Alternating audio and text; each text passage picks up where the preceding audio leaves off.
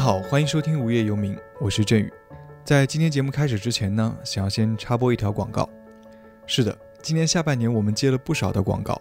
我很感谢这些甲方愿意在播客这个在中文世界还算蛮新、蛮年轻的内容平台上进行试水。所以我也很好奇，是什么样的公司愿意做这个吃螃蟹的人。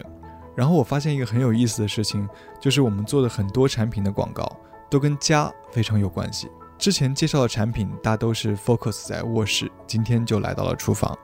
提到家这个概念，不知道大家最先想到的是什么？对我来说，当然先是家人。那么除了家人以外，其实我想到的就是家里的器物，尤其是每天都要接触到的器物，例如我家冲茶的茶壶、吃饭的餐桌，还有那个伴随我在香港十年的铁锅。这些器物其实和家人一样，都是家庭的一份子，和你同一屋檐下朝夕相处。为你分忧解劳，温暖生活。可以说，器物与幸福家庭有着非常密切的关系。没有器物，家庭就无法成立。所以，对我来说，家它不仅仅意味着人和人的关系，也饱含着人和物的情感。这里就想提到一本书《浮生六记》，它是清代文人沈复的自传体散文，中间不仅记载了作者沈复和太太芸娘在生活中的许多趣事，也可以看到古人对于器物使用的讲究。那么方太这个当代厨房器物的创造者和制造者，在十二月五号到二十号的周年庆期间，就联合主持人、畅销书作家李磊，将《浮生六记》这一文本以声音剧场的形式重新呈现。如果你有兴趣的话，可以在方太幸福家 App 中“幸福大院”的板块参与话题“浮生若梦，烟火人间”的互动，或者是在这期节目的推送下留言，然后我们会在中间抽出一名听众。送上这次声音剧展演的门票，另外还会再抽取两名听众，赠送本次艺术展的周边礼品。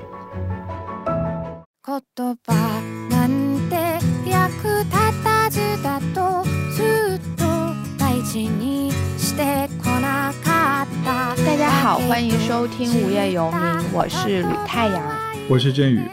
我是阿斌，我是阿烟。我感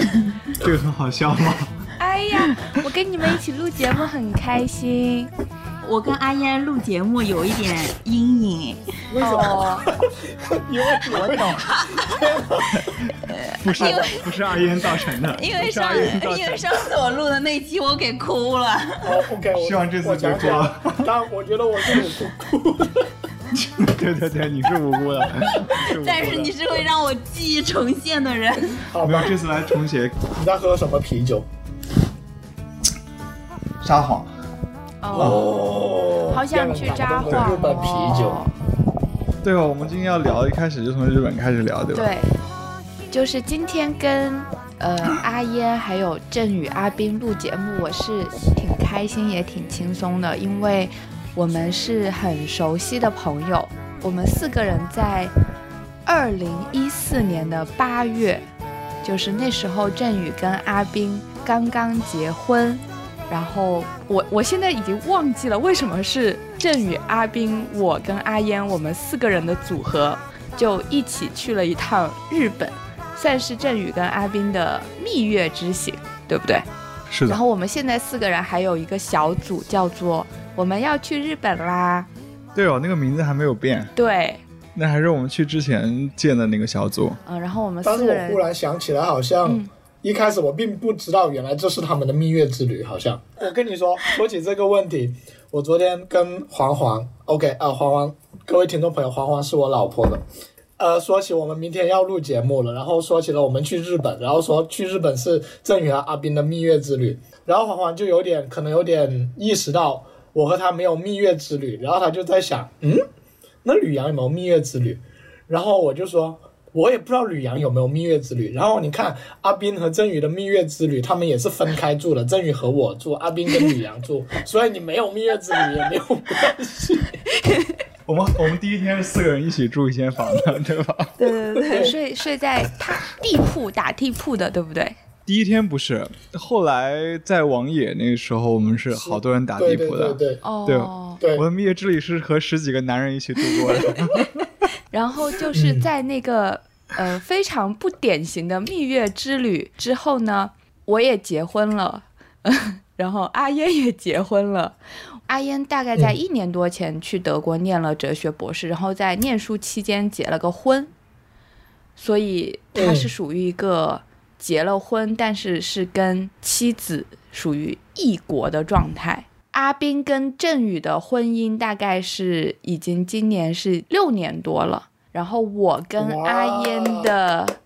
我跟阿烟的那个感情状况也是有一些变化。其实过去五年，我有思考很多关于感情的事情，是我比较集中去思考这个议题的一段时间。然后今天可能想借着这个机会跟大家聊一聊感情这件事，所以说有很多八卦。所以我现在想问问你们，呃，现在已经过了六年，你们还会想起那一次次的旅行吗？会的，会的。我我我觉得那是我这么多年来最最愉快的一次旅行吧，真的是这样。我我今天还特地去看了一下那次我们去拍的照片，对，尤其阿烟拍的照片都很好看，对，那那次有非常非常多很美好的回忆。我很少跟朋友一起出去旅行，呃，那个一四年一次，然后一八年我辞职之后，在做这个播客之前有一次，就一四年那一次去日本的旅行，就是真的是我自己这么多年来最开心的一次吧，而且我们当时也去了。那个王野的那个小镇嘛，他可能是所有的我没有认识有日本去旅行的人去去那里待过，那我觉得也非常非常特别的一次体验。这样，阿斌呢？你的你的记忆里面有我吗？有 啊有啊，听起来都是没有我的。有啊有啊有啊，我对那次旅行印象也很深。但是怎么说，我感觉我们四个的那次旅行还挺像青春期的少年的那种感觉，对。然后一起去参加一个艺术活动啊，然后在那里就是那种云云高云淡风轻，天蓝蓝的，然后呃遇到陌生的、年轻的、有趣的人，就我我我的印象中是这些，对，挺开心的。就觉得跟朋友旅行就很好玩，不过的确好像。一四年那一次去日本之后，我好像真的没有跟再也没有跟朋友去过那么远的地方旅行了，基本上都是跟呃女朋友或者跟我现在的妻子出去了。大家会不会认为这是两个不同或者好几个不同的人？这就是两不同的人，大哥。就是指不同的人，好吗？哦，OK，OK，OK，OK，OK，好吧，反正也就两个而已，嗯。我也是想起日本的那一场旅行秀，就像阿斌说的，我觉得很像很青春。我现在想起来都觉得有一种很 fresh 的感觉，但是当时正在发生的时候啊，我没有意识到，我我当时会觉得自己的人生会一直都那样，但是现在我回头来看，就当时我还在跟我现在的先生是热恋中嘛，所以。记得很清楚的一个印象是，晚上你们睡觉之后，我有一天躺在那个民宿，就是我们的卧房外面的一个长凳上，呃，就给他打电话，然后跟他讲我今天干了什么，看了什么。然后这件事对我的先生也是一件印象很深刻的事情。他就说，就半夜的时候，我我给他打电话，然后讲白天发生了什么。我特别清楚记得，我是躺在一张那种木头长凳上。然后那个时候，我感觉，我现在在想，我觉得那个时候的我应该是很天真的，但是。过去五年，我感觉，我觉得我有变成熟，然后但那种天真的东西和青涩的东西也是有，那种很 fresh 的东西，我觉得也是有减少很多的。我觉得那个，我觉我觉我觉得那个时候我会觉得人生可能总会一直那样子天蓝蓝，然后很清新。但是我现在知道人生是有很多的困难，懂你。那嗯，那个，然后，然后，因为我们这次是聊感情嘛，所以我们给大家介绍一下，就是从那时候到现在已经过了六年多了，就是这六年来你的感情状况有什么变化吗？呃，那个啥，哦，一四年的时候我还在跟我的前女友拍拖，后来因为发生了一些事情吧，我们大概在一五一六年间。分了手，啊，算一六年吧。然后后来，嗯，但是我跟我前女朋友也那段感情也蛮长了，有七年了吧。然后后来分了手之后，就一八年的时候就跟我现在的妻子，然后又在一起了，然后在一起之后一年多，然后在我来德国之前，就一九年的时候八月份我们就结婚了，所以现在的状态就是从这六年来的变化，就是从一个有前女友的状态的人，变成了现在跟妻子异国恋的状态，大概就是这样。所以你日常大部分的时间其实还是一个人。对呀、还是一个人。我和我妻子联系一般就是微信，然后每一天会固定打电话。而且你们打电话的时间好精准啊！你是在录完我们这集播客就要去打电话了，对不对？对对。为为什么会那么准确？你们打电话那个时间？因为哦，其实我跟你说，这这里又开始可以延伸到我们今天要讨论的主题了嘛。因为我们的主题不是说在呃亲密关系里面的个人空间，或者说呃相关的问题嘛。因为我老婆啊、我妻子她白天在上班，然后晚上回到家之后，她需要有自己的空间做事情，所以她一定得等她做完了她的事情之后，她才会跟我打电话嘛。然后呢，又因为她每一天要很早起床上班，所以她定死了就要十一点睡觉，所以就要从这个十一点往前推推四十分钟，然后我们开始打电话，然后所以在十一点二十之前，他就有时间做他自己想做的事情，然后对，然后从十一点二十到十一点就是我们固定打电话时间，大概就是这样。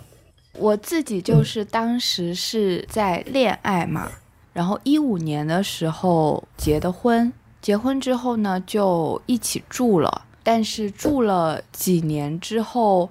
在一八年的时候我就一个人去北京工作了。工作了一年之后呢，我又回到了我先生在的温州，又因为疫情的原因啊，所以呢，我们有了一段比较密集的相处。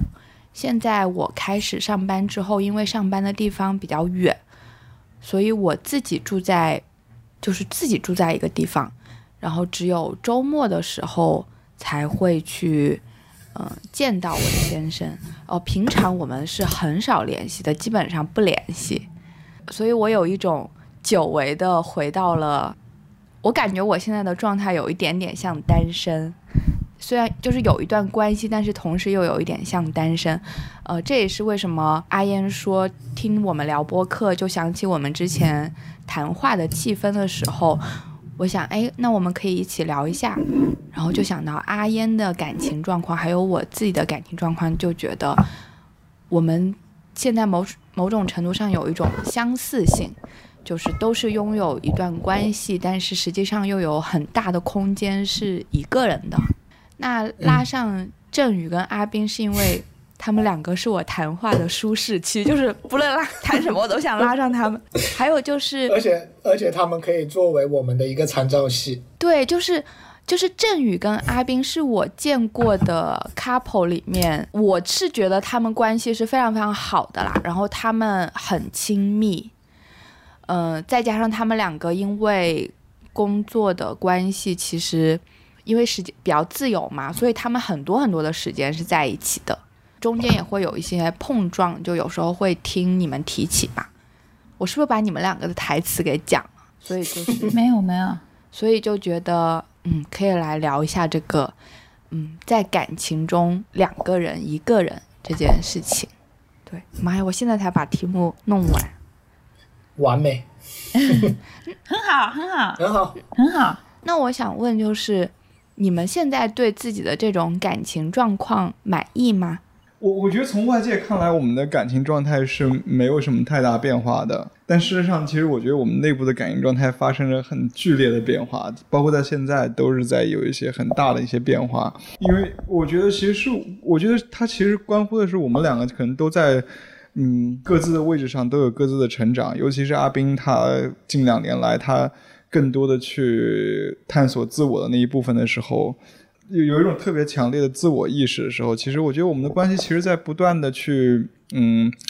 呃，有摩摩擦，然后摩擦之后，我们又有一些改善、升级，这样的在这样的不断的摩擦中间，不断的升级，这样的一种状态，在我理解是这样。好，我讲，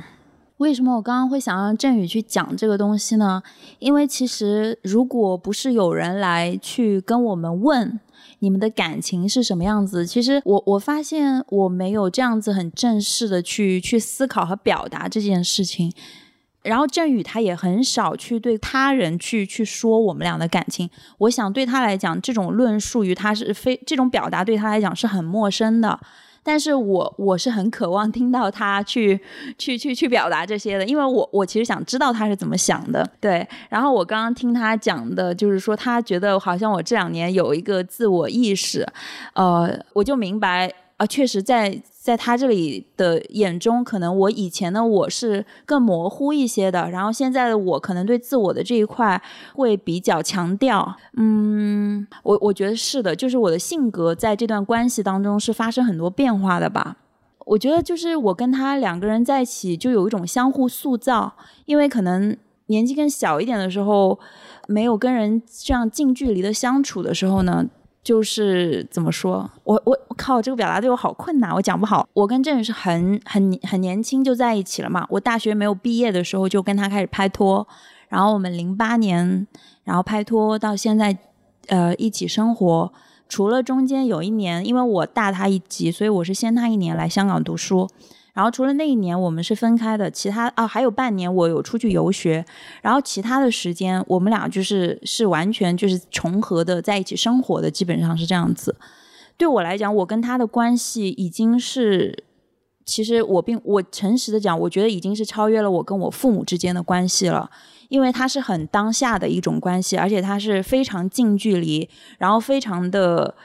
呃，非常的很多很多交流，持续的交流的一种关系，对，所以在这种的交流和和相伴当中，我们一起经历了很多事情，然后他的身上的很多性格也会影响我，我我觉得我身上很多性格也会影响他，所以就是我我觉得我自己有点变得像他，然后我我有时候看他，我觉得他也有向我学了一些东西，我我会有这种感觉了，对我我，但这个过程中间还是很多。很多冲突，嗯，乍听起来是不是觉得就是特别棒的感情？听起来是挺好的，而且我不知道是因为听到他们这么说，我有这种错觉，还是真的？我觉得好像阿斌现在感觉跟一年多前录那一期节目的时候，他好像更主动了一些，更活泼了一些的感觉。我同意，是吧？有有有有有。我我觉得我自己以前是一个更不太去表达自己，虽然我很想表达自己，但我有的时候不知道表达，说至呃，甚至说是表现会会带来什么样的后果，我我会有一种恐惧。但是跟做播客也有关系，跟可能到这个年纪啊也有关系。我都希望自己人生的呃生活或者是感觉的空间可以再往外拓展一点，所以我就尝试可以比以前的自己更勇敢一点。嗯，很棒。我其实，在。日本的那一次蜜月之行哦，我觉得我跟阿斌都不是很熟的，阿斌是不是这样子？我所所以，我还是不知道为什么我们四个人会去蜜月之行。但是你要那你要这么说，那我那个时候都不认识他们，就见过一次吧，好像。对哦，我们就见过一次面，对吧？在旷达家里面，对，发现我们同年同月同日生，对，就是这么简单而已。就是就是我们的那次旅行听起来像是四个好朋友去旅行，但实际上，呃，是，呃，其实我当时跟阿斌不是很熟，我跟振宇也就是比较好的同事的关系，也算是朋友吧。我跟阿嫣是朋友，但是。阿烟是我介绍给振宇、阿斌的嘛，但是振宇、阿斌只见过他一次，然后反正我们四个人就去旅行了。嗯，在在那次旅行中，呃，就是有一个泡温泉的场景，呃，当时我就跟阿斌 赤裸相见，然后阿烟跟我跟阿烟赤裸相见，对，你们俩会害羞吗？当时我会有一点呢，不仅仅是面对振宇会害羞，还有别的那么多日本人嘛。那你呢？刚开始有一点，后来就还好。就你刚刚刚脱的时候就就有一点，但之后就很自然了。只要你跨出第一步，其他就好。然后，然后当时泡温泉的时候，阿斌做了一个举动，让我深感震惊。我不知道阿斌你还记不记得，或者我有没有跟你提过？你讲讲看。就是那个时候，嗯，振宇他准备去泡温泉，但当时振宇不是很想去泡的，最开始，呃，因为可能振宇觉得有点脏或者怎么的那个水，然后阿斌就希望他多尝试嘛，就劝他去泡，然后振宇就终于去了。呃，这件事当时本身就已经让我有一点震惊，就是因为那个时候我还是处于一个热恋的状态哦，我当时就是在想，哦。就是这两个人会这样的想，因为我当时很难想象，就是，嗯，因为可能当时在我的概念就是你想泡就泡，你不泡就不泡呗，就是这种。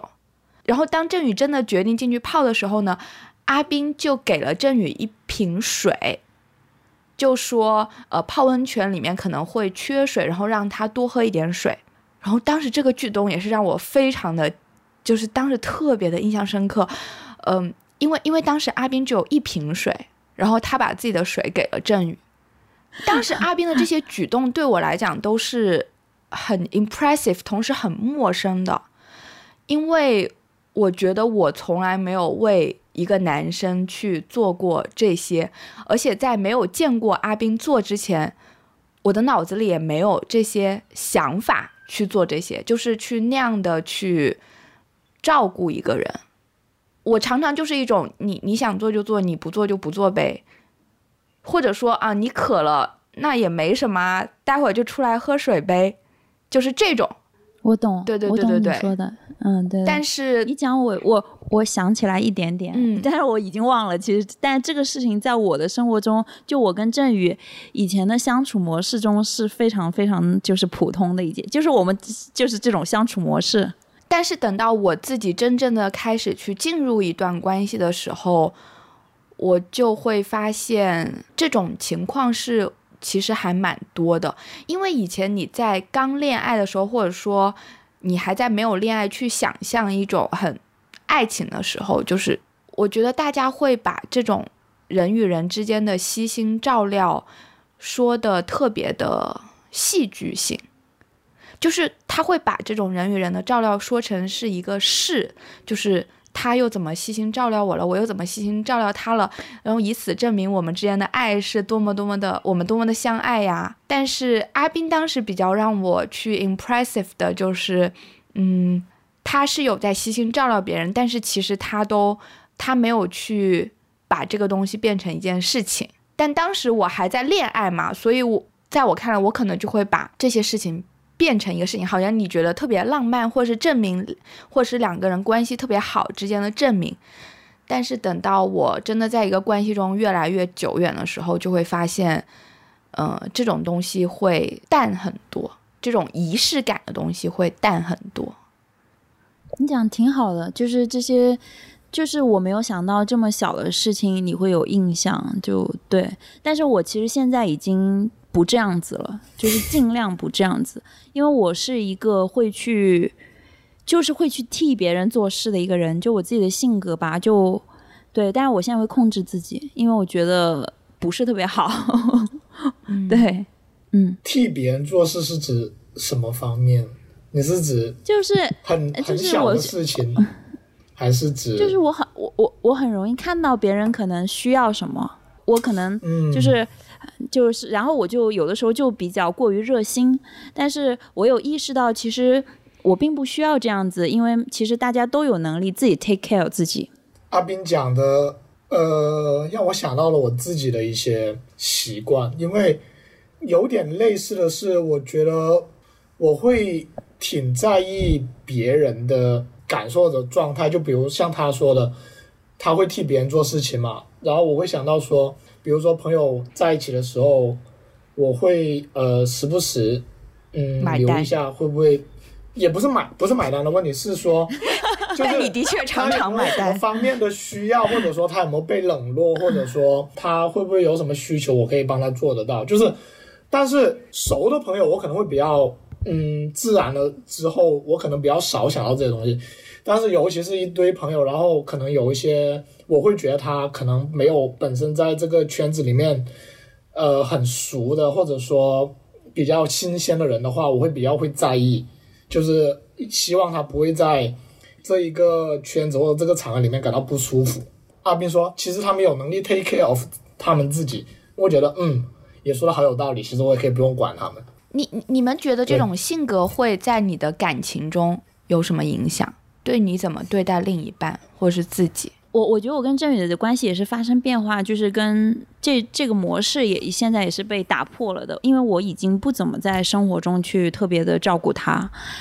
对，但是呃，但是以前呢，我确实是会把我的家庭的需求和把他的需求放置高于我自己的需求之上的，这是一个就是可能就是我脑子里面都不用去不用去挣扎的一个事情。对，但是我现在就更会觉得，我需要去多一点 take care 自己，更多的希望自己能够把自己的这个 priority 提高一点吧，这样子，嗯嗯，就是我我进入婚姻之后，我有意识到社会对于一个妻子是有一些要求的，潜潜在的要求，虽然虽然没有人明确的这样去要求我，然后然后我们家也是比较松的，但是我有意识到那种要求，就是。他希望你，当你作为一个妻子，其实你要会打点家里面的事情，以及就是亲戚之间的关系，这些我都我很难做到，而且我会意识不到这些东西的存在。像之前就是阿斌发了一条朋友圈嘛，他说大家对他的朋友圈做了一些。分类，这样子他觉得他可以畅所欲言了。我是到现在朋友圈都没有分过类的人，觉得我没有分类的原因是我对他人对我做的事情讲的话的反应感知度很低。这个这个是我进入婚姻之后的一个困扰。其实我觉得我的先生从某种程度上他是很大度的，但是我觉得他作为一个男性。他很难去意识到这种女性的一种比较女性的困扰吧，因为因为我觉得我从小就不是按照一种很女孩子的方式被养大的，所以呢，当我进入到一种社会化的妻子婚姻的关系的时候，我有意识到就是女性要承担的社会角色，我对于自己，我首先对于这些社会角色要做的事情不太敏感，其次。我也比较无感，所以我也没有做一个好媳妇或好妻子的这种这种想法。就是我对一个人好，是因为可能就是我真的喜欢你，可能我就对你好了。就是那种东西是很即兴的，或很随我的心情的。我没有那种扮演一个好角色的那种心理，所以正因为我缺少这种心理，所以我感觉在这种社会化的关系里面。我是会有很多做的不到位的地方。嗯，对，其实我蛮想问一个问题，正好说到这里，就是我蛮想问你们，就你们在你们的成长过程中间，是一个以一个特别强调你性别身份的这样的一种方式长大的吗？比如说阿斌，你会觉得特别要女孩子要怎么样，或者阿烟是一个男生应该怎么样吗？你们会这样吗？我觉得我自己成长的时候，我应该没有很很强烈的一个性别意识。我肯定意识到我是个男孩子，但是我并没有意识到，意思是说，作为一个男孩子，他有多么的不同，或者是多么的区别于女孩子这一点。生理上当然有意识到区别，但是社会意义上，我并没有意识到这两个角色，在我成长的过程中，我并没有意识到他们有很大的区别。但是直到我工作之后，我才开始慢慢的会有一些意识。为什么工作的时候会有？因为我是觉得，呃，你说你年轻的时候，包括你上学的时候，男女同学，其实我我相信大家没有很强烈的那种，呃，就是说这个性别该怎么样，那个性别该怎么样的这种意思。直到你工作之后，尤其是在某一些场合，你会发现，就像你说的，社会对于不同性别他们。发挥的功能或者担任的角色有可能不一样的设想，潜在的设想，这时候你才发现，嗯，这里面隐藏着一些呃未成文的，但是可能有不平等或者是呃不合理的东西，那时候你才会意识到。阿斌呢？嗯，其实挺复杂的，我觉得我爸妈还没有去到那种高度，就是说有一个什么性别意识的那种啊。但是我爸妈恰好是两个跟传统的性别角色颠倒的角色，因为我妈妈是主外，我爸爸是主内的，所以我们家大事呢，其实是我妈拍板，并且我妈是经济来源，但是我爸是比较关怀和体贴我们的那个人。但是又比较有趣的一点是，我爸特别爱运动，就我爸是一个力量有力量的一个温柔的，然后体贴我们的角色。然后我的妈妈是一个就是是一个怎么说，就是可能有野心一些，但是她的野心又是带着一种挣扎，因为她并不想要承担这种呃男性的期待吧，就是一个一家之主的这种期待，但是她又不得不去承去承担。所以相比于对我来讲，去男和女这种性别。意识对我的影响远远小过于强和弱这两个力量对我的影响。你讲的好好哦，谢谢，谢谢你的问题。因为我刚刚听李太阳的问题，其实我我会想我自己在成长过程中间，我不是特别被一个性别意识所塑造的，就是说，呃，你是一个男生，所以你怎么样，你不能哭，你要强，你要主外，诸如此类。我我觉得我并不是。然后偶尔会听到一些这样论述，但我都特别不以为然。这样，我说你啊，你该高兴怎么想你这么想，反正我不这么想。然后呃，我在我工作过程中间，其实我上司大部分时间是女性，这样，所以我也没有一个这个呃这样的想法。其实就是说，性别这个事情在我这里好像并没有那么的强烈。就是说，社会对于男性的预期是怎么样，我就要去满足这个社会对于男性的预期。然后社会对于女性的预期是怎么样，那就要去满足对于女性的预期，她就应该是那样子。我觉得我并不买账这套东西，对。因为我是先跟阿嫣还有振宇成为朋友，然后我也是因为振宇才认识阿斌的嘛。在做振宇跟阿烟的朋友的时候，我有一个意识到你们男子气概的地方，就是你们常常主动买单。而且就是你们买单的时候，我有我有意识到你们是因为我是女生，所以你们买，好像有那么一点。我也是，其实我想讲太阳，我也是个爱买单的人，但是我没钱。这个没钱这个困境，基基本上已经改变了我的性格。对，就是就是因为我有收入，所以我买单。就是一般我我我现在基本上很多时候都是 A A 了这样。但是如果我收入明显比对方要高一些的话，虽然我收入不可能比多少人高多少，但是呃，但是我我就会买单了。就是我都不记得我我经常买单了。我我真的真的。我们刚认识的时候你比较多买单，但是等到我们真正很熟之后，我们就 A A 了。A A。但是我我刚刚就是听郑宇跟阿烟都说自己其实那个性性别意识没有特别强嘛，但是我觉得在感情这件事情上，我我有认识到你们跟我们还是有挺多差异的。我觉得在没有结婚之前，我应该也是一个很自我的人。我我觉得到现在其实我都是一个比较自我的人。嗯，但是真正进入婚姻之后，我发现我的先生会更自然的继续保持做他自己，而我就面临一个问题，就是在做自己跟跟如何去处理两个人的需求之间的问题，我就是要变成一个去一个协调者，这个其实一直是我婚姻中的一个对我来讲是一个困扰。阿斌他说他常常会去。注意到别人的需求，然后去照顾别人，这个可能是他下意识的行为嘛？他是没有挣扎的。我是每一次都有挣扎。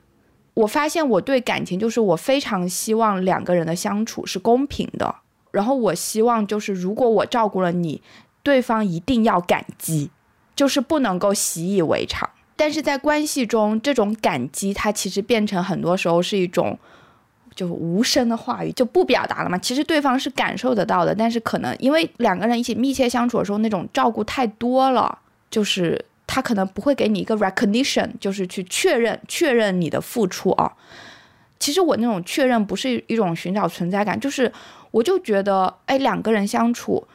不就是应该要表达对对方的感激，然后要表达对对方的，就是。感情就是都是要表达的，但是因为在关系中，其实我觉得挺难做到整天去表达的嘛，所以我有觉得我的自我是被压缩的，因为你跟我很不同，太阳，就是我是在你身上学东西的那种，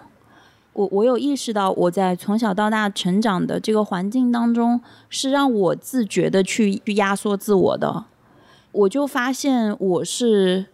不会去表达要求，不会去表达需求的，也不会去，比如讲我心里面的一种情绪状态，假设啊是十分，可是我表现出来的可能只有五分或者四分这么低，就是以前的我，然后。我我还不知道是为什么，但是我有意识到，就是我的成长环境，包括整个可能中国的一种文化，就是这种性格啊，华人的一种性格是比较偏于不太鼓励自我表达，不太鼓励你去去张扬的一个性格。然后比如讲，像我跟郑宇常常讨论一个词、一个字，就是“乖”这个字是没有办法翻译成英语的。就是，但是我们从小到大就不停的听家长在说，就是你要乖，我就给你怎么怎么怎么样。你要乖，你要乖，就是你只要乖，很多事情都好说。但是到底什么是乖？我我就觉得那个就是一个让你去去不要表达自己，不要提需求，你去察言观色，就是看大人要什么你才呃大人怎么样好，你就表现某一种样子的一个一个字吧。反正对，其实我在想，刚刚就是。因为我知道振宇跟阿燕都不是很喜欢那种很强势或者说其实很自我的女生，我在想，其实你们其实是不是也希望选一个比较乖的老婆？我不知道哎，但是的确不要虚伪，会有中国男人不想选乖的老婆吗？我不信。不是不是，就是好吧，看你们要真的，你们要怎么定义乖？就比如说，对，怎么定义乖是？就比如说我自己是。我不知道我自己心里面到底是怎么想的，但是从我呃过去的感情经历来看，我的确会倾向于容易对一些外形感觉看上去比较乖巧的女生会有兴趣，但是也有可能像你说的，我可能就是喜欢她们乖听话，但是另外一方面，我觉得就是那种乖巧或者是。有种弱弱的感觉，女生当我去照顾的时候，我觉得我会挺开心的，就是我也享受去照顾这种女生那种感觉，好吧？也许是我骨子里面有种传统的大男人主义，maybe。但你也可以，你也可以去照顾一个短头发，然后带着鼻环、纹身的女孩啊。我跟你说，你可以不用把，可以把这一段剪掉。姐要留着。我我跟你讲，我跟你讲，吕阳，我觉得是问题分开两个，就是说，你说我不喜欢，我觉得不是我不喜欢强势的女生，我不喜欢强势的人，是吗？不，也许也是对，就是就是他太强势，无论男生或者女生，我都不喜欢。我不必要说我去，就是你要对我很 very aggressive，或者让我感到有一种呃危险感或者什么的，我觉得无论是男性或者女性，我都不喜欢吧。这样，但是我觉得我我我我喜欢女生，我不是喜欢那种特别没有自我，然后特别顺服的那种。我我是比较喜欢就是比较有想法的，这样有有自己主见的女性的这样。嗯，我觉得郑宇回答的好。不不不不不，因为因为一个女孩她不乖，不代表她就要很有攻击性。她不乖没问题，但你你要有攻击性，我我是不喜欢那种的。对，所以就刚刚你说那种 aggressive 或者强势，也看你怎么去定义了。看你怎么定义我觉得，但是你们你们你们喜欢过就是你自己都感觉为他压缩了很多自我的人吗？我我感情经历太单纯了，我很难讲。我觉得喜欢这样的女生的男生是比较少的，但是喜欢这样的男生的女生是比较多的。反正我听来的感情故事，我觉得女生多多少少都是有在为在一段关系里面有压缩自我的。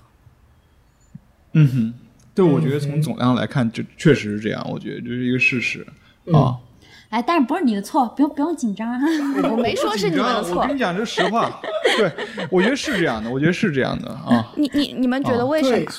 为什么会这样呢？我我确实是大家会被这个社会心理所塑造的，就是这个社会可能对于男性预期，尤其是在中学的时候，就是很多女生喜欢坏男生，对吧？就是要要要那有那么大男子气概，什么要什么壁咚，然后要要要怎么着怎么着。对我，然后其实这是一个这个社会对于一个男性的一个想象，就是一个一个。有权利的或者就是 powerful 的，这我们说权利不代表是公权力哈，就是在一段关系中间相对强势一个，大家就喜欢希望有那样的这个东西存在，而不会去假设希望有一个有权势的女性在这个关系中间占一个主导。而且会有一些很负面的词汇去形容，就包括什么阴盛阳衰啊，诸如此类的这些，好像就就 is bullshit。我觉得就有这种类似的词吧，就在这个文化基因里面，我觉得社会对于男性确实是有一个有一个预期。那你们是不是都会觉得，你们进入了一段感情之后，你们的自我基本上变化是不是那么的大？感情对你们的自我的形塑？我觉得不是。嗯，然后，但是我我会反思说，其实，在前好多年的时候，我我自己的变化是不是特别大的？我觉得我并没有说。更会照顾人一些，然后更会就是改变我自己身上的很多东西一些。但就像刚刚开始的时候我讲的一样，就这两年有一些外面看起来没有变化，但内部有很多变化一样。我觉得在阿斌他越来越去发掘、找到那个自我意识强的时候，其实我也他就像他说的一样，我也越来越像他，就是我也越来越能够看见到他，甚至于说看见到别人的一些需要，去照顾到别人更多一些，相对于比我以前。呃，我也我觉得这一块也都是有一些潜移默化的改变的，这样包括嗯，以前很多事情他都不表达，呃，但是他不表达，但你付出，他其实是有一个预期的，这都是人都是这样，就是说你不说白白的付出，你对于对方付出你是非常心甘情愿，但是说你也希望对方能够有一个对等的一个回报给你，是你有这个预期的啊，但假设这个时候对方。长时间没有对你这个有回应的时候，其实你会非常失望，然后以至于可能到某个阶段就一件小事就爆发出来了。这样，这可能以前我们经常吵架都都是这样的一个情况。这样，但我相对来说以前是一种比较多去就是有什么事儿就立刻表达出来，但表达出来又就没什么事儿了这样的一个人。对。然后呃呃也不太会这种默默的去做很多事情，但是我觉得我最近两年我这样的一些嗯就是呃更默默的一种东西，或者是更照顾到他人的一种东西，会会比以前要要更多。所以我觉得在感情关系中间是会有这种变化的，自己也会有变化。对，但是它是一个互动的过程，就是如果对方一直是说就一直是嗯。在过去那个模式中间的话，那可能还是会在过去那个模式中间相处。但如果对方和你如果把问题讲开了，发现问题所在，然后之后一起去朝某一个方向去改进，那这些变化，我觉得它也都是一点点发生的。这样，我是觉得我在现在的这一段关系里面，我会意识到我比以前要做的好，就是嗯，可以说就是好吧，可能的确比前几段。感情关系里面，在现在的这个婚姻中，我觉得，呃，我更会去压缩，好像也说的不对，但是至少是控制我的自我需求。就是可能在以前之前的关系里面，或者更年轻的时候，就像你说的，我觉得我也是一直，我也一直觉得我是一个很自我的人，包括到现在。但是因为现在跟我的妻子结了婚之后，然后我的确也感觉到我开始慢慢变得。比原来不那么自我了一些了吧，然后我就在想到，也许就是因为之前我都一直很自我，其实我不太真正能照顾到对方的需求，所以之前的爱恋爱关系全部都失败了。然后直到这一段可能好了一些，所以就结婚了，大概是这样。所所所以你们的过程是要从一个比较自我变得不那么自我的过程，但是我我的过程是一个从。不那么自我变到一个自我的过程，因为就是最开始结婚的时候，我是对婚姻生活有很多的想象和期待的，所以我是投入很多的。那种期待就包括在于，我希望我们吃的每一顿饭都是，呃，又健康又好吃，就简单简单丰盛，呃，又有滋味这样子。就是光是做饭这个事情，我就会投入大量的心力。就像振宇说的，你投入那个心力之后，你你就希望其实你是被对方看见的嘛。比如说我刚蒸出来的鱼，你就是得立刻吃，因为那个时候是最好吃的。我们真的有因为就是嗯，我说要立刻吃这条鱼，然后呢，我的先生说我要去上个厕所，然后我们就开始吵架。但是现在现在我觉得我就是一个渐渐放松的过程。我现在就觉得，哎，就吃个炒面。煮个面，或者是炒个青菜，就感觉，因为我知道，如果我把自己弄得很累，我就会对对方有很多的期待。但是其实对方也不是那么的需要，他每顿饭都要有鱼有有有鱼有肉有青菜有汤，然后。我我现在就是会更关注我自己想吃什么，然后我就有一种，哎，我今天想吃这个炒饭，我就炒多一点带上它，然后也给它吃几口，就是这种感觉。我发现就是当我这样子之后，其实我们的像之前这类吵架，就是我付出了，然后你你没有看到这类吵架，就是变少了很多，就是我好像因为我停止了付出。挺好的，我现在也在学，我我都不做饭的现在，因为我以前我可能就是就是会一天做两到三顿，有的时候是。我我至少都是做一到两顿的，但是做一段时间我就会坚持不下去了，因为本身家务就是一个重复性的，又它不是一个很有趣的事情。我觉得就你一个人去做这个事情的时候，但是可能因为这两年我就会有这种觉得我付出了好多啊，就是会常常就陷入暴怒，你知道吗？有的时候真的太不满意了。然后振宇会被我吓到，对，但是我想，我一个治就是让自己不要去这样大的情绪起伏的一个办法，就是我少一点做这些事情。以前我我少做的时候，我还会愧疚，我就觉得我没有我没有做一个称职的妻子，我我我都不工作，我在家里还不愿意做家务，然后我在心里面是长期的这样去 judge 自己的。但是但是我现在也会就更放松一些，我觉得就。让我自己先放松下来，体验一段这种随心所欲、想做就做、不想做就不做的生活。不要接受任何过于过多的那种审判的目光，即使这种目光是来自自己的，对吧？然后我就希望给自己一些这样的空间了。你们会不会对这种情感，就是这种感情中的愧疚，就是觉得自己做的不够不好，没有去称职？你们有那种我要去做一个称职的丈夫，然后没有做到，就。很愧疚的那种心理吗？有啊，你你就包括刚刚阿斌提到做饭那个什么的，我或者是做家务什么的，就是当然我我表达的可能他在他看来太 cheap 了，就是我说哎太对不起了，我又没做，太对不起我没做，但是后来我又拖了很久才去做这样。但是我我不觉得就是说家务就应该由他来做的，包括他去做饭没有做，我也没有什么没有什么价值或者抱怨吧，对吧？那我觉得应该是两个人一起来承担的，不是说因为我有工作，所以就是说就应该是他来承担。我不认为这样，就尤其像我的工作，就是一天对一天到晚对着电脑，就是做家务，其实对自己的身心各方面也都是好的。这样有的时候就是自己懒了，哦，我有时候因为我自己懒会很愧疚，然后。嗯，也没有做饭，或者也没有买菜，或者没有一起做。嗯，anyway，我觉得就就我我我我是认为自己其实应该是承担家务的这样。但是你有那种我要去做一个好的丈夫这种对自己这种的期许吗？我我我我我好像很少用丈夫这个身份去去定位自己这样，但在我们的关系中间，我觉得我应该有自己的承担，就是我作为一个。任何一个人来说，我觉得应该是承担的一部分责任的。我我我说不清有什么，但是我我会感觉到振宇说这种承担，跟我跟阿斌说这种承担，不是一种完全一致的承担。我我感觉振宇的那种承担，就是更加说，因因为因为你想要做一个好的人嘛，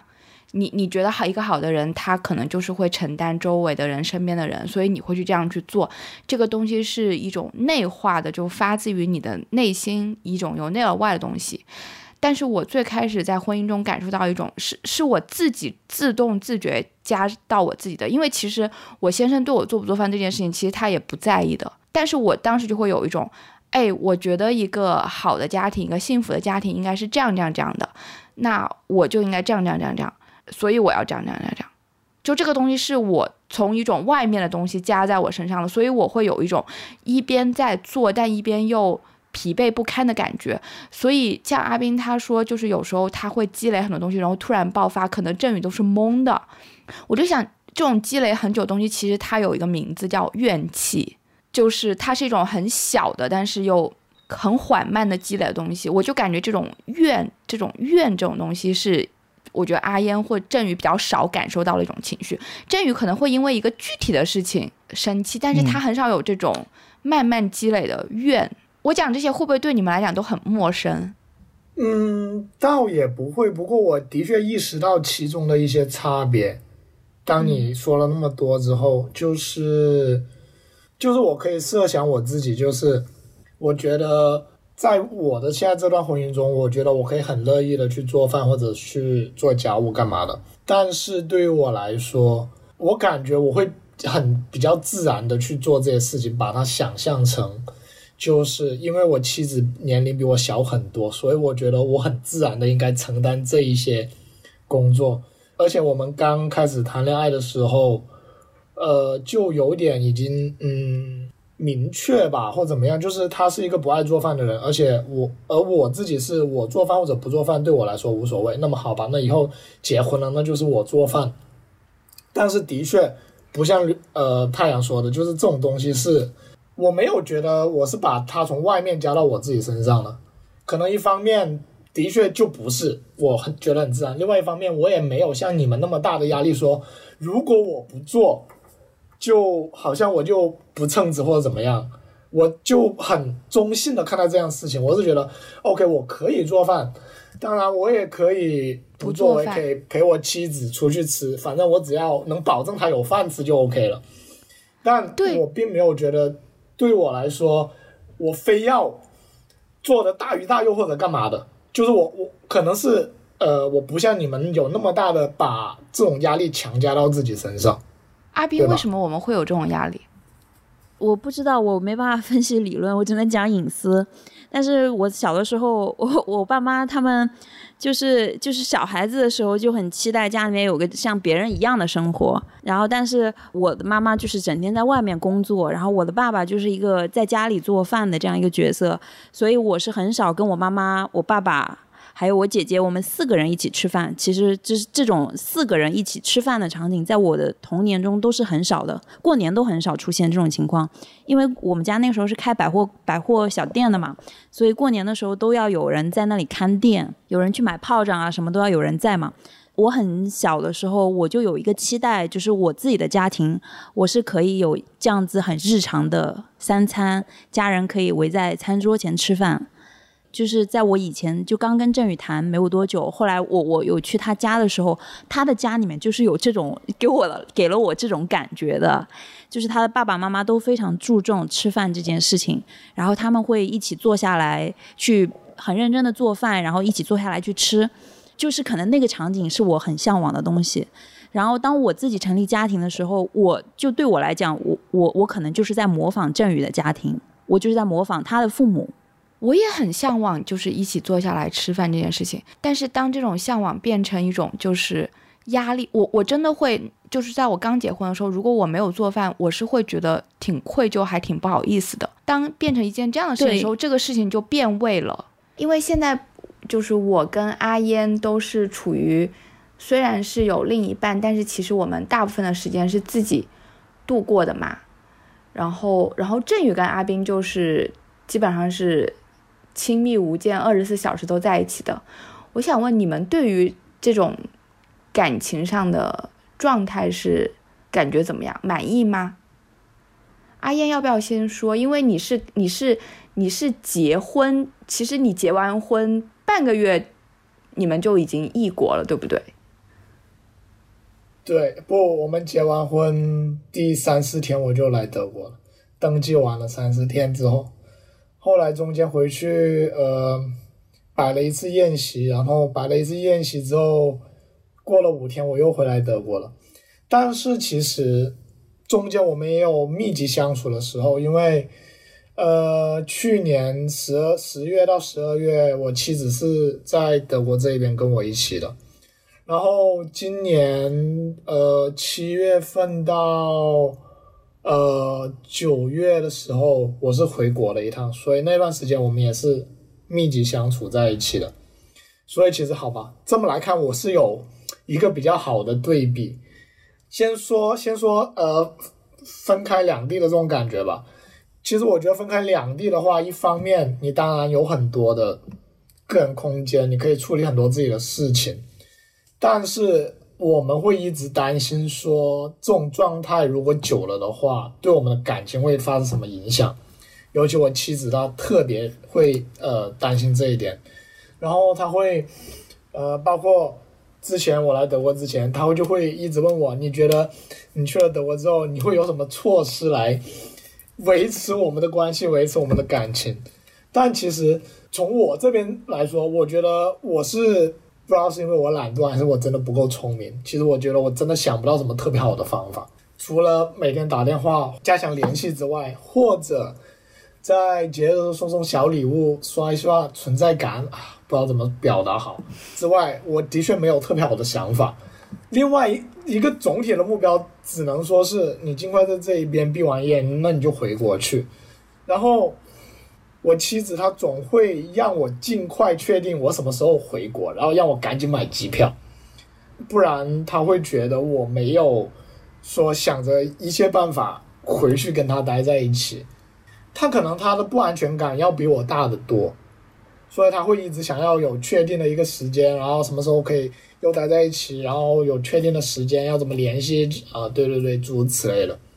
到目前为止。我觉得，呃，在国内密集相处的时候，我觉得没有问题。只不过异国的时候，可能会说维系感情方面，可能会比较需要让人担忧。但是从自我的角度来讲，我觉得并没有，嗯，很大的影响或者说呃困扰吧。你是不是现在处于一种情感上还是比较满足的状况？就是虽然你并没有跟你的另一半朝夕相处，但是。你又能够处理，也不会，嗯，只能说，只能说我并不会很抱怨。当然，我也想跟我的妻子能更长时间相处。但我的确我知道，黄黄他会比我更加为这样的情况困扰。啊哦，还有一个原因是为什么呢？是因为，这就是你们刚刚讲到的，就是社会对妻子角色的期待，就是。呃，我们那个地方还是一个比较传统的一种那种社会，然后，嗯，不仅是我爸妈或者包也包括他爸妈就觉得结了婚之后依然有那种女方已经变成了南方人的那种感觉，你知道吗？所以就会期待呃黄黄他在我家住，然后因为我们现在没有自己的家，所以在我家住，意思就要他要跟我爸妈住。所以对他来说，就是就特别的不好去面对或者相处理这种情况。但是我们为了改善这样的情况，然后我们已经就是把呃准备自己住的房子已经装修好了，只不过现在要等他等家具通风啊、上甲醛之类的，所以暂时还没有搬进去。我是一种久违的自由。你好像在宣宣告天下。你对比的是你之前在 available 在在那个呃公婆家住的感觉是吗？不是，就是之前是跟我的先生，特别是疫情期间的时候，我没有工作，我们不就是一天二十四小时都在一起嘛。然后现在我又。有了工作，然后我一个人住在一个房子里面，我感觉我一下子回到了我单身的时候，就是一个有自己工作的单身女性。但是我又有一个情人，就是周末的时候可以相见。然后，所以你更满意现在的状态是吗？我相信很多小年轻们，或者说很多更年轻的或者在热烈中人，他们肯定会觉得我这一定不是爱。呃，可能也就不是爱吧，但是我自己是感觉挺好的。就是我可能在一五年结婚之后，已经再没有这样完整的拥有过自己了，我是很满意的。等等，那你在北京独自工作的那一段时间也没有吗？我在北京工作那段时间，还有一比较像你说的惶惶的状态，就是我想要。很清楚的知道两个人接下来会怎么样，呃，就是有没有一个明确在时一起的时间表，所以在我的心中还是很牵挂，就是我们的感情走向，呃，中就像中国向何处去一样，就老是思考这个问题。但是现在我我已经把这个问题搁置了，然后我先就是我现在先这样的去生活。我我最近老是想起一部很有名的日剧，叫《最完美的离婚》哦。其实他那个最完美的离婚讲的意思就是说，其实他是讲的是有爱的人，但因为可能就是没有办法一起生活，所以很平静的分手了。我在上大学的时候，有一个大学同学问过我，他说他有一个问题想不明白，为什么人会爱着爱着就不爱了？他不明白为什么两个相爱的人会分开。但是经过我五年的沧桑桑岁月，我知道，就是最完美的离婚，它其实是一个成年人可以达到的一种比较成熟的一种感情状态。因为我就觉得一个人除了自己的感情，感情是很重要的，但是我还有很多别的东西也很重要，然后他们都是我的生活，我会就觉得那我就去投入的去生活，不需要把某一个因素放的特别大，然后因为那个因素就去，就是让其他的地方都止步不前。我我我这种感觉就好像我大学的时候时候留了几年长头发，因为我之前从小到大没怎么留过长头发，大学的三四年我都是留长头发，突然有一天去把头发剪了，我感觉到了一种从从未有过的轻松，就是原来我的脑袋是这么的轻，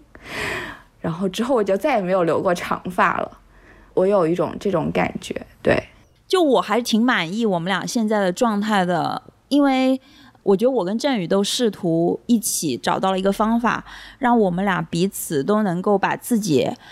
呃，和我们两个人一起安放在我们的空间里面。但是，就这个方法就是很实际的一个，就是我们每我们俩各有一个自己的房间。我就发现，我去到很多就是中国人家里面，常常都是每一个人都没有自己的房间，大家只有睡觉的房间和吃饭的房间，但是没有人有属于他自己的房间。呃，你们是分别有两个工作的房间，然后还有一个一起睡觉的房间。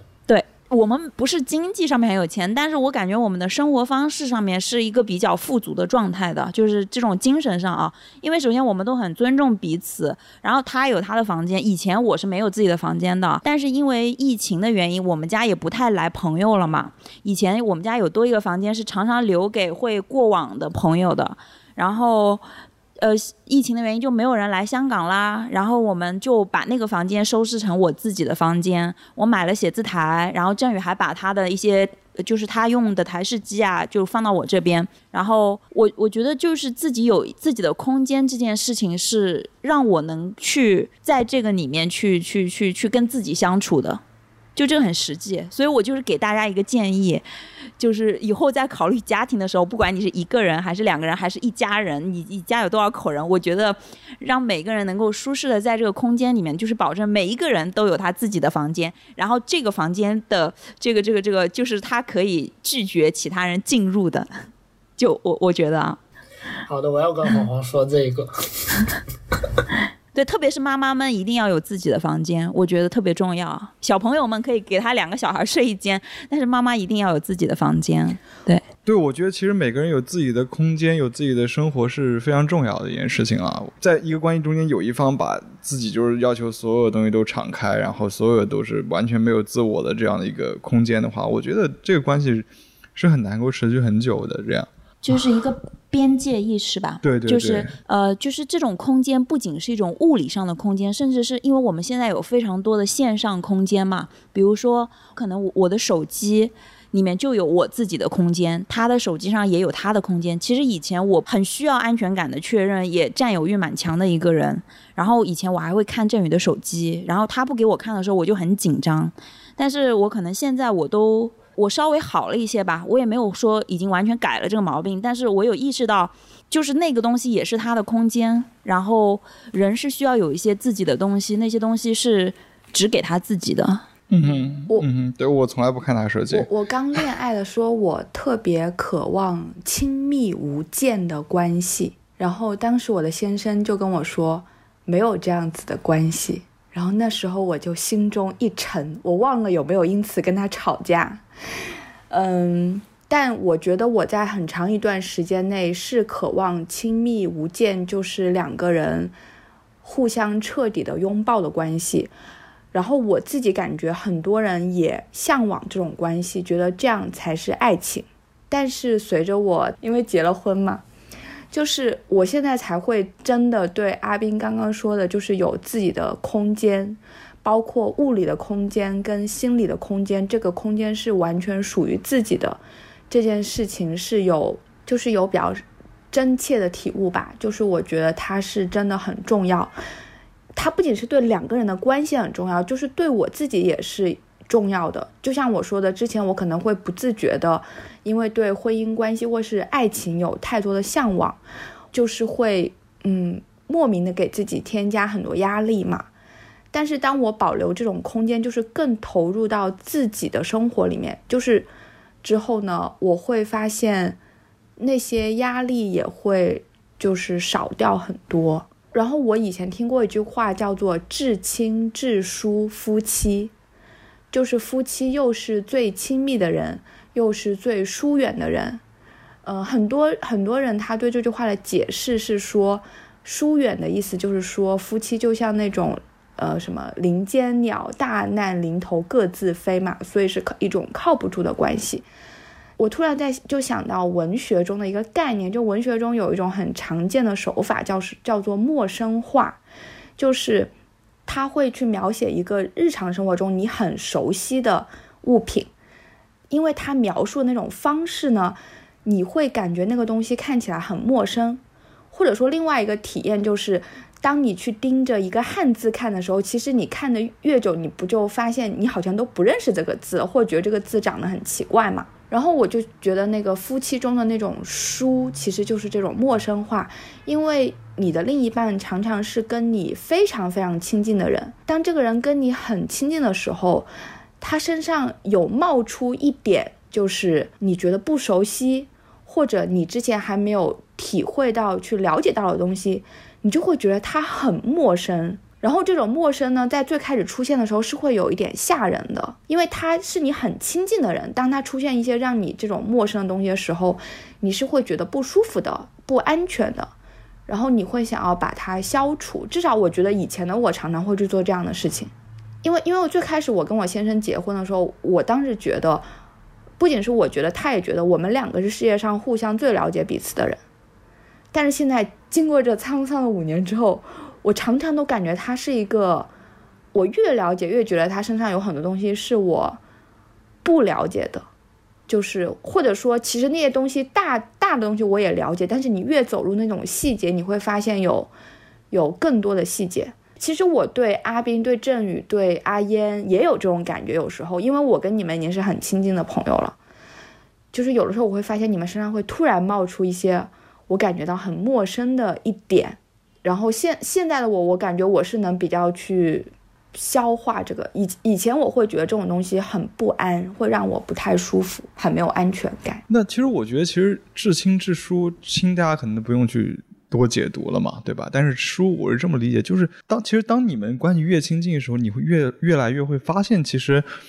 你们是两个人的，你们是两个完全不一样的个体的。你是你是要看见他，他不是你，你不是他，就是这种彼此被看见，然后明白他跟你就真的不一样，审美不一样，生活作息不一样，这个什么东西都不一样。你知道他是一个完全独立的个体，我觉得这个是一个就会有一种距离感，你会知道你们两个是独立个体的。那么在这个时候，你们怎么样去相处？我比如说阿斌有的时候他喜欢的很多东西，我。在我的审美里面，他出离了我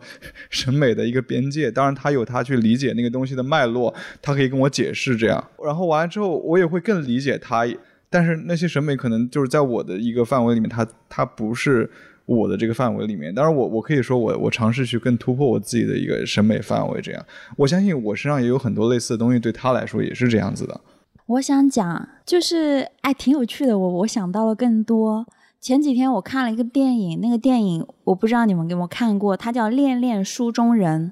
然后英文名叫《Ruby Sparks》，就是它讲了一个也跟我们今天的话题有关系的，就是爱、亲密关系，呃，自己和对方到底是一种什么样的关系？我觉得就是你刚刚所说的亲和疏、熟悉和陌生，我自己是这样理解的。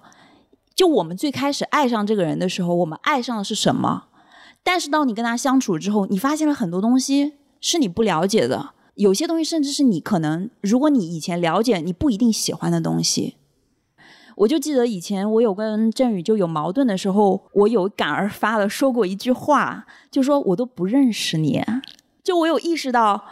我相信他也会对我有这样的经验！我相信每个恋人都会有这样的时刻，就是重新去认识你眼前的这个人。我我自己思考的就是，我们的成长才会带来这种重新认识吧。因为以前你爱上他的那些东西，就像那个作家创造的那个女孩一样，就是你喜欢的那些东西。你因为你你喜欢的东西爱上了这个人，但这个人身上一定有不是你喜欢的东西，和超越你喜欢的东西，超越你理解的东西。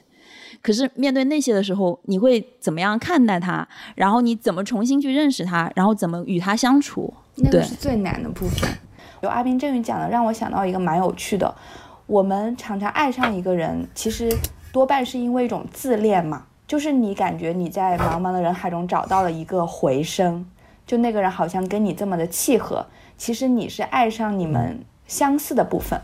等到你们真的要往下走的时候。你必须要处理的是你们不同的部分。你意识到他是一个跟你截然不同的人，你是不是很有共鸣？他肯定也是这样想我很多东西。我我觉得，我尤其我觉得，尤其我之前我会特别的觉得，我靠，这么丑你也买，这么丑你也穿，然后我就觉得我真的是很难理解啊！我靠，你就不能花点稍微多点钱，就是买一个稍微好看一点的吗？这样，但就就就在就这个月初的时候，其实就是就是阿斌那过生日那个时候。就我们还为这事儿吵了一架，就是因为他有想去买一件衣服，其实那些衣服非常非常便宜，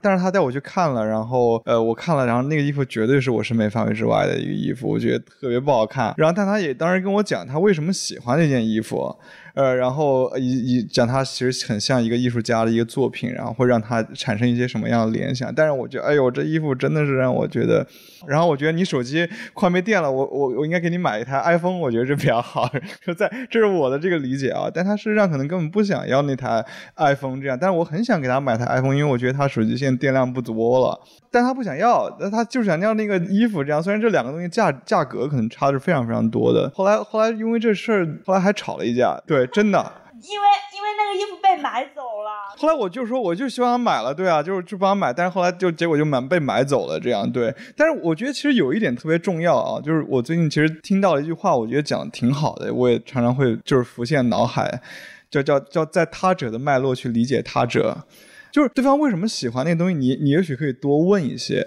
然后嗯，或者对方喜欢吃某一东西，你你也许可以多问一些，比如说。我我我其实我也我觉得我最近会这样子，就是说我会我去反思是 OK，也许我的审美真的太单一了，是不好。那呃，包括吃东西，我可能特别爱吃辣，嗯，对吧？但是有的时候一些不辣的东西其实也蛮好吃的，就是我也蛮想去尝试一些新的，就是在我的这个。嗯，以前的固有的审美范围之之外的一些东西，我觉得它不是不好。尤其当我觉得一个比较好的方法是，你让对方去跟你说这到底是什么，然后你要真的听见。我觉得我，我觉得我们那次吵架的问题，倒不是我买或者是不买这个东西，就是这个问题，好不好？我就只是要那个衣服，而而是关键是在于说，我有没有听得见，我有没有看得见他的自我。我觉得是这个，这个是一个最本质的问题。就他的某一个自我，在我的那个审美里面已经被完全否定了。这这可能是在很多人看来是一个很难受的一件事情。当他自己勇于表达自己的自我的时候，在你这里就是说，哦，太糟糕了。你不行，你要按我的自我来。你你应该买就是 iPhone 这个比较好。我我有尝试过振宇说的去问你为什么喜欢，然后我也有去反思自己的审美，但是很多时候听完对方的解释之后，我还会是一种哦，就是礼貌的，so 就就 是因为因为因为因为因为我觉得像特别像审美这个东西是很感性的，你你你事实上理解跟你真正去欣赏它中间是。还是需要距离的，有有可能你很你距离你真的欣赏跟认同，可能是很难的。但是你你可能就是问一问就哦原来是这样，然后那你就搁置这个事情，就是搁置。对，或者我我觉得就是你就去理解他这样，就是你不要把你的这个审美或者你的一个观点强加于他，就是说你这个就是一个强势的文化，然后我我就要去改造你这样一种相对弱势的一种。或者是后进的一种审美观，这样我觉得这样可能并不是一个让人很舒服的事情。那肯定是啊。我对那我对那件事情的反思就是，我不应该叫他帮我买，就是这么简单。我应该自己买了，早就没事了。为什么还要跟他讲一大堆？因为你是想有点仪式感，对不对？就是因为毕竟是你生日。我觉得我我也有试图想要改变他。其实讲实话，就是我很希望他接受我我的审美吧。可能其实是很类似的，就是他不愿意接受我的那个样子，跟我想他接受我的那两者之间是很像的。所以最后就很难，嗯，对。但是但是两个人在一起，可能就是有的时候不要太较真，因为对和错在关系当中是非常非常呃需要被放淡一点的东西了。因为有的时候人跟人可能最重要的是情绪和感受这个方面的一个连接感，就是即使是陌生人都可以走到很亲近。当他们能够共情，就是能够有那种感受上的连接的时候，对，有的时候如果是很亲的人，呃，即使。即使你们天天见，但是你们可能没有这种共同的感觉，都可能很疏远。对，我觉得做节目思路方面，我我我跟阿斌都特别不一样的。这样，我跟你也不一样。就是我我可能像，对对对，就是比较真实。但是我觉得就是说，那你就做你自己就好了呀。就是你你你，我觉得接受不代表。就是说你特别认同，或者你要这么做，你只是接受，对吧？你只觉得哦，你这样做，然后你也能在他这样做中间去欣赏到他这样做的好处。我觉得我是可以的。那但不代表就是说我是那样做，因为我也不代表我要就改变我自己，就是我变成他那个样子嘛。我还是可以做我自己。他又没有强求你去变成他那个样子，对不对？如果如果是按照这个思路，就是从逻辑上推理，会有两种结果。第一。我觉得，如果一个人他有那种就是从站在他人的脉络去理解他人这种能力的时候，其实他可能是可以爱所有人的。就他不一定非得要跟这个人处一，他可能只是因为天时地利人和的原因，正好跟这个人处了一辈子。但其实他也可以跟很多别的人处一辈子。所以这种爱可能不是一种唯一的。然后第二个就是，呃。就是说，你做你自己就好了嘛。然后我接受你，但不代表我非得这么做。所以我也会去做让自己舒服的事情嘛。在这种情况下，就是最完美的离婚，它就是一个可以达成的状态。就是我们虽然是相爱的，但是可能就是我们的生活走着走着就，就是就是觉得也没有必要非得为了在一起生活，就是得太过多的扭曲自己。嗯，我觉得是的。就你刚刚说，其实就是人是可以跟任何一个人去去走到这种关系当中的是这个意思吗？我觉得理论上讲是，但是你在实操的层面，你都只能跟有限的人走入亲密关系，对，然后然后每个人又是很唯一的，然后你的那段经历还是挺唯一的。前一段时间我不是听那个是。就是那个沈亦斐，他们有一期节目就挺火的，他跟那个月亮姐姐吵架那期节目，我我我觉得特别精彩那一期。然后当时他就讲了一件很重要的事情，他就说到底什么是爱情？其实最重要的一点是你要对那个人有好奇心，就是其实是是是一种很不同、很差异化的东西，往往会会。就是会让你有那种特别强烈的好奇心，想要去了解那个常常是你去发生爱情，甚至说你能维持爱情很重要的一个动力。但是我自己在我现阶段的亲密关系当中，因为我不是一个很忙碌的人，就是那种社会意义层面的忙碌，但是我有我自己的生活。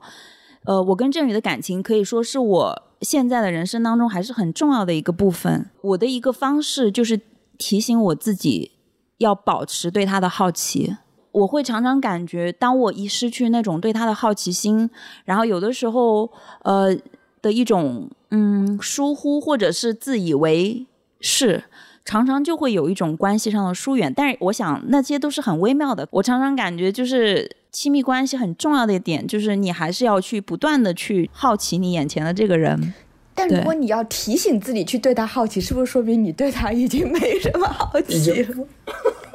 我不知道，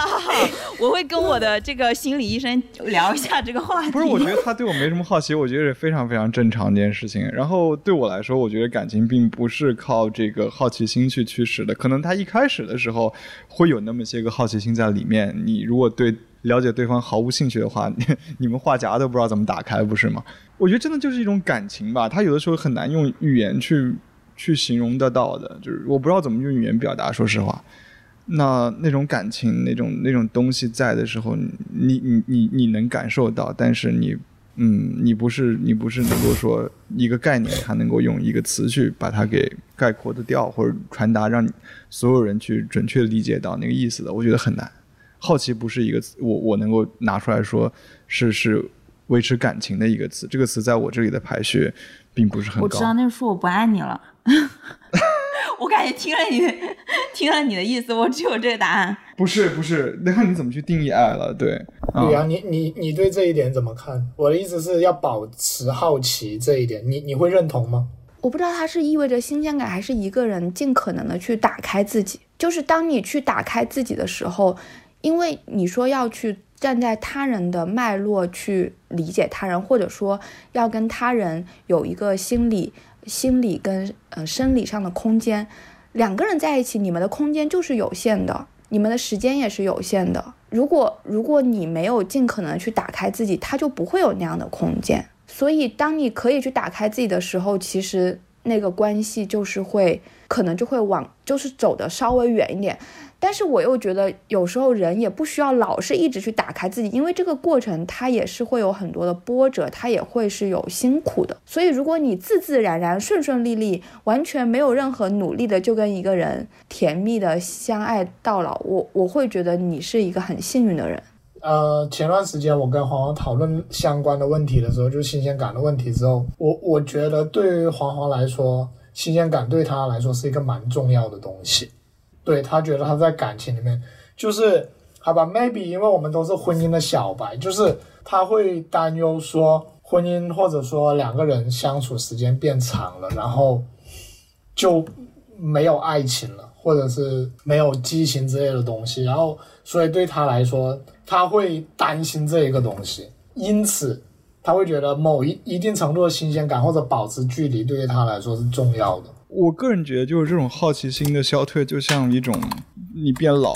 你要会挂的这种感觉，就是是是一样，某种程度它是不可逆的。但是在这段相处中间，我觉得会有很多东西累积下来的。我觉得的确我会有那种感觉，就是两个人相处久了之后，的确好像没有可能刚开始谈恋爱的时候那种心动的感觉。当我不去反思这件事情的时候，我可能会觉得平淡的感觉也 OK。但是另外一方面，我会觉得，如果在这一段关系里面，呃，你不努力的话，的确可能某一些感觉的确就会。一方面，我们好像说对于爱情或者对于激情有一种要发乎自然的要求，就好像说不自然就不纯粹，或者是不好，或者是那种判断。但另外一方面，的确会说，在某一个时刻，也许你真的是需要一些人为的，比如说提醒自己，或者是。花心思或者怎么样，你才能把那种感觉再造出来。对，我觉得这个也是挺重要的。嗯，我以前会觉得以什么样的方式去开始一件事情很重要，比如说那种爱是不是一种自然的呀？呃，是一见钟情跟相亲的区别，就是到底你以什么样的方式去开始你的关系，我觉得意味着很多东西。但现在我会觉得以什么样的方式去开始。可能也没有那么重要，可能是看你们以什么样的方式去结束。就是你你你说这段关系是不是真爱或什么什么的，可能是等到这段关系结束的时候，你才会有一个小结这样子。有可能那种结束是你们死亡的时候。但我还是会觉得现在对很多人来说，就是以什么样的方式去开始一件事情是很重要的，所以可能就嗯很难去开始。嗯，对，我就觉得它也重要也不重要。就看你从哪个角度去看的，对。但实质上就是你们日后朝夕相处，你们怎么去相处，这个过程是非常重要的。你你们会觉得我们聊的东西有一点悲哀吗？就是感觉好像不那么天真了，不那么简单，跟我们的那个日本蜜月之行的感觉很不一样。对你是在 就就是在你的历尽沧桑、阅遍世事之后，你还能够有勇气去，对吧？无论在一段亲密关系中间去。这样的去经营，还是说这个对于其他人就有这种同理心？我觉得这都是很难得的呀。这种同理心它就不脆弱了，因为你已经经历过非常非常多的事情了。我还是觉得挺悲哀的，因为我很想要甜甜的恋爱。